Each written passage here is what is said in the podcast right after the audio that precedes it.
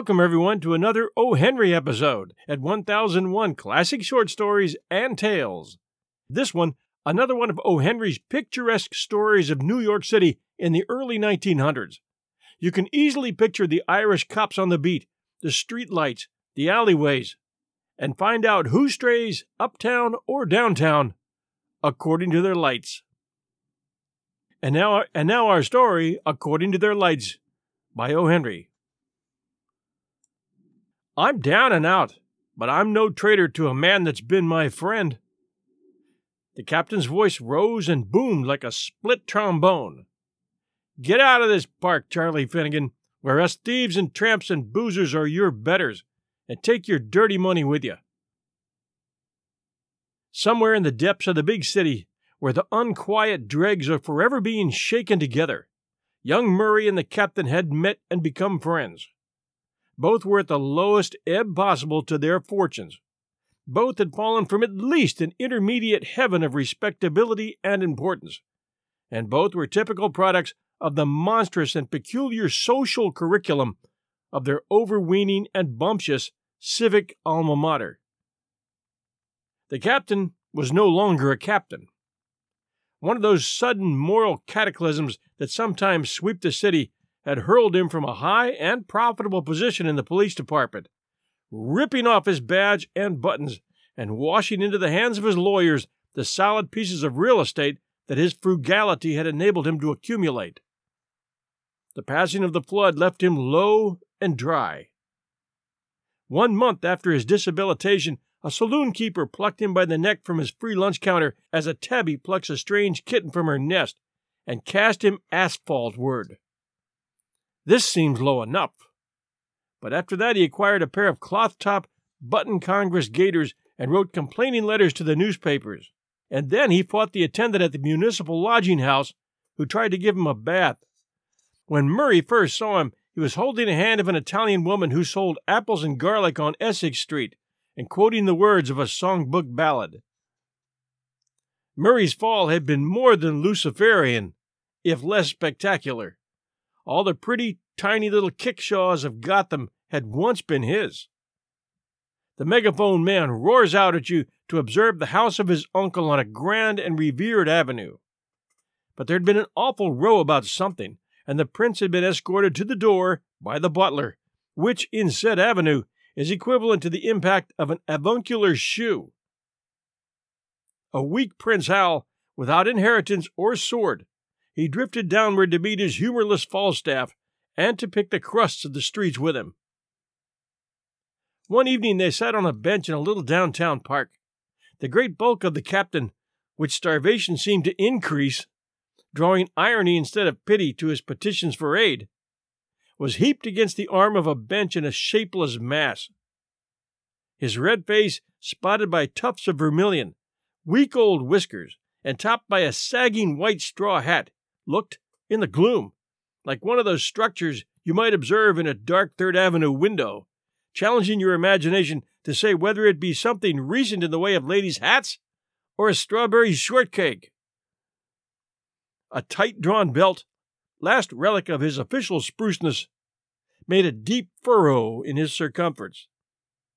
The captain's shoes were buttonless. In a smothered bass, he cursed his star of ill luck. Murray, at his side, was shrunk into his dingy and ragged suit of blue serge. His hat was pulled low. He sat quiet and a little indistinct, like some ghost that had been dispossessed. I'm hungry, growled the captain. By the top sirloin of the bull of Bashan, I'm starving to death. Right now I could eat a Bowery restaurant clear through to the stovepipe in the alley. Can't you think of nothing, Murray?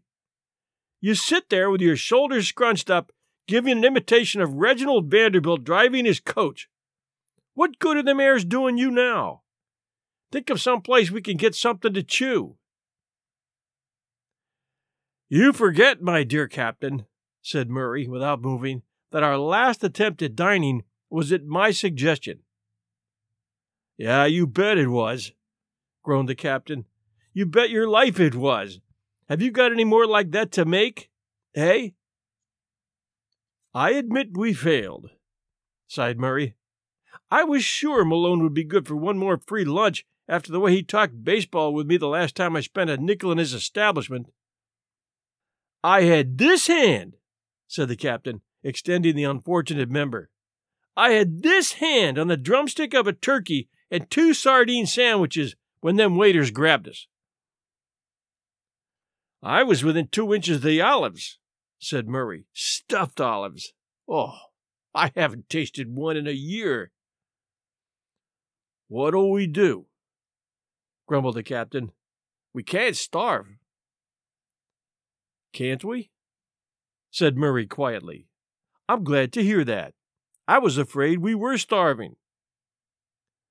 You wait here, said the captain, rising huffily and puffily to his feet.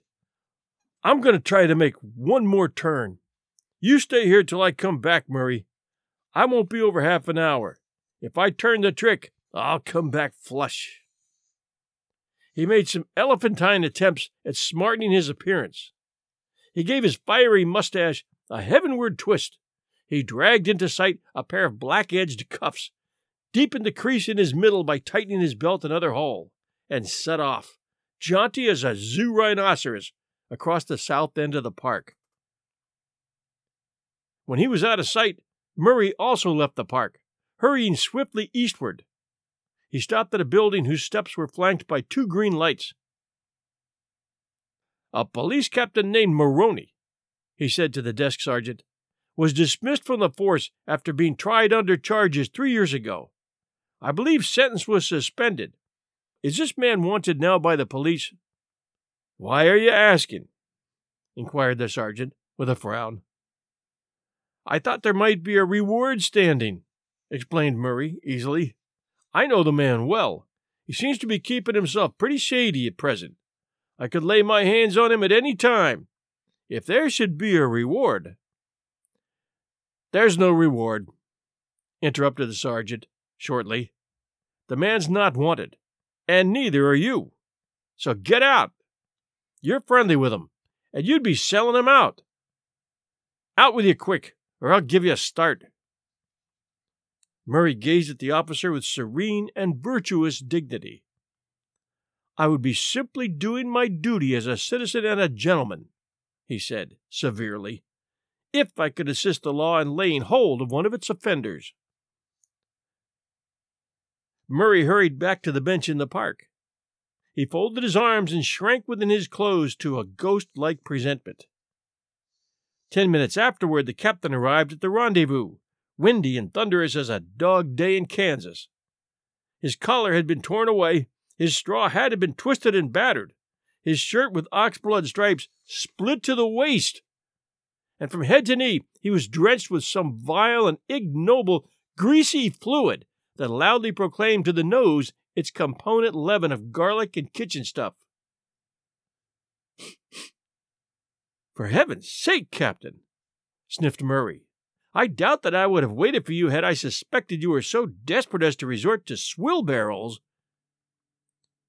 Cheese it, said the captain harshly. I'm not hogging it yet. It's all on the outside. I went around on Essex and proposed marriage to that Katrina that's got the fruit shop there. Now that business could be built up. She's a peach as far as a Dago could be. I thought I had that Signorina masked sure last week. But look what she's done to me. I guess I got too fresh. Well, there's another scheme queered. You don't mean to say, said Murray with infinite contempt, that you would have married that woman to help yourself out of your disgraceful troubles? Me? Said the captain. I'd marry the Empress of China for one bowl of chop suey. I'd commit murder for a plate of beef stew. I'd steal a wafer from a waif. I'd be a Mormon for a bowl of chowder. I think, said Murray, resting his head on his hands, that I'd play Judas for the price of one drink of whiskey. For thirty pieces of silver, I would. Oh, come now, exclaimed the captain in dismay. You wouldn't do that, Murray. I always thought that kike squeal on his boss was about the lowest downplay that ever happened. A man that gives his friend away is worse than a pirate. Through the park stepped a large man scanning the benches where the electric light fell. Is that you, Mac? he said, halting before the derelicts. His diamond stick pin dazzled. His diamond studded bob chain assisted that dazzle. He was big and smooth and well fed. Yeah, I see it's you, he continued. They told me of Mike's that I might find you over here. Let me see you a few minutes, Mac. The captain lifted himself with a grunt of alacrity. If Charlie Finnegan had come down in the bottomless pit to seek him, there must be something doing. Charlie guided him by an arm into a patch of shadow. You know, Mac, he said, they're trying Inspector Pickering on graft charges. Yeah, he was my inspector, said the captain. O'Shea wants the job, went on Finnegan. He must have it. It's for the good of the organization. Pickering must go under. Your testimony will do it. He was your man higher up when you were on the force. His share of the boodle passed through your hands. You must go on the stand and testify against him. He was, began the captain. Wait a minute, said Finnegan. A bundle of yellowish stuff came out of his inside pocket. Five hundred dollars in it for you. Two fifty on the spot, and the rest. He was my friend, I say, finished the captain. I'll see you and the gang and the city and the party in the flames of Hades before I'll take a stand against Dan Pickering. I'm down and out, but I'm no traitor to a man that's been my friend. The captain's voice rose and boomed like a split trombone. Now get out of this park, Charlie Finnegan, where us thieves and tramps and boozers are your betters, and take your dirty money with you. Finnegan drifted out by another walk. The captain returned to his seat. I couldn't avoid hearing, said Murray drearily. I think you're the biggest fool I ever saw. What would you have done? asked the captain. Nailed Pickering to the cross, said Murray.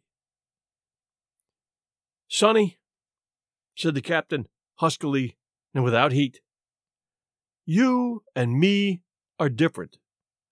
New York is divided into two parts above 42nd Street and below 14th. You come from the other part. We both act according to our lights. An illuminated clock above the trees retailed the information that it lacked the half hour of twelve. Both men rose from the bench and moved away together as if seized by the same idea. They left the park, struck through a narrow cross street, and came into Broadway. At this hour as dark, echoing, and deep peopled as a byway in Pompeii. Northward they turned, and a policeman who glanced at their unkempt and slinking figures withheld the attention and suspicion that he would have granted them at any other hour and place. For on every street in that part of the city, other unkempt and slinking figures were shuffling and hurrying toward a converging point, a point that is marked by no monument save that groove on the pavement worn by ten thousands of waiting feet. At Ninth Street, a tall man wearing an opera hat alighted from a Broadway car and turned his face westward. But he saw Murray, pounced upon him, and dragged him under a streetlight. The captain lumbered slowly to the corner like a wounded bear and waited growling. Jerry! cried the tall man with the opera hat. How fortunate! I was to begin a search for you tomorrow. The old gentleman has capitulated. You're to be restored to favor. Congratulate you. Come to the office in the morning and get all the money you want. I've liberal instructions in that respect. And the little matrimonial arrangement? said Murray, with his head turned sideways. Why, uh, well, of course, your uncle understands, expects that the engagement between you and Miss Vanderhurst shall be. Good night, said Murray, moving away. You madman! cried the other, catching his arm. Would you give up two millions on account of. Did you ever see her nose, old man? asked Murray solemnly. But listen to reason, Jerry. Miss Vanderhurst is an heiress. Yeah, but did you ever see it? Yeah, I'll admit that her nose isn't. Good night, said Murray. My friend is waiting for me. I'm quoting him when I authorize you to report that there is nothing doing. Good night. A wriggling line of waiting men extended from a door in 10th Street far up Broadway on the outer edge of the pavement. The captain and Murray fell in at the tail of the quivering millipede. Twenty feet longer than it was last night, said Murray, looking up at his measuring angle of Grace Church. Half an hour, growled the captain, before we get our punk. The city clocks began to strike twelve. The bread line moved forward slowly, its leathern feet sliding on the stones with the sound of a hissing serpent, as they who had lived according to their lights closed up in the rear. Thanks for joining us at 1001 Classic Short Stories and Tales. Here are some great reviews that have come recently. Thanks to all of you fans for listening, for your reviews, and for your support at Patreon. We've got two new shows for supporters at Patreon the best of 1001 stories and prime cuts at patreon.com forward slash 1001 stories network. Now, here's those reviews I just promised. The first, great listening, five stars. I enjoy all the 1001 podcasts. Unfortunately, I can listen faster than you can record. Have you considered the short stories of P.C. Wren? He's the best known for his novel, Beau Geste, but he wrote a lot of short stories as well, mostly about the colonial days of the French Foreign Legion. This might make a good addition to your repertoire. And that one's from John the Chicken Doctor, Apple Podcast, US. And no, John, I didn't know P.C. Wren. I did research him, and you're right, he's a fantastic writer. Right now, I can't find any of his short stories in the public domain. It doesn't mean they're not out there, it just means I haven't found them yet. So if you come across the link before I do, please email them to me at 1001storiespodcast at gmail.com. Sure appreciate it. And I thank you very much for taking the time to send us that review. It's much appreciated. All reviews are greatly appreciated, and yours is as well. Thank you. And this one, five stars. Not overdone or overproduced. Good reader, well dictated, great choice of stories. He's introduced me to many new favorite short story authors. One of my favorite story podcasts. Also gives a bit of insight into the author, but without opinions or carrying on and on. Love it. That's from WM084, Apple Podcast, US. And this one, podcast review, five stars. Thank you, Mr. Hagedorn, for mentioning my review. I hope your podcast flourishes, and I'm very grateful that you care about your content. I'll recommend this for all my friends. Also, it's wonderful to have someone appreciate such classic stories. That one from Podcast Review, Apple Podcast, US. And this one, titled Moth with the Crooked Feeler, five stars. Superb, loved it. Great show as ever, thanks. That's from Market Pop, Apple Podcast, US. And this one, love it, five stars, more than a way to kill time. It's so interesting. And that one from Onyx 98, Apple Podcast, India. And this one, five stars, fantastic storytelling. Thanks, John, for your dedication to bringing fantastic stories to life through your expert narration. I really enjoy your podcast and look forward to each new episode. My only hope is that there will be more stories from female authors in the future. Fantastic job. Well done. That one, Airy from Oz, Apple Podcast, Australia. Thanks very, very much. Heartfelt to all of you out there who send those reviews. That's very nice of you to do. And we'll keep them coming. Thanks for joining us. See you next week.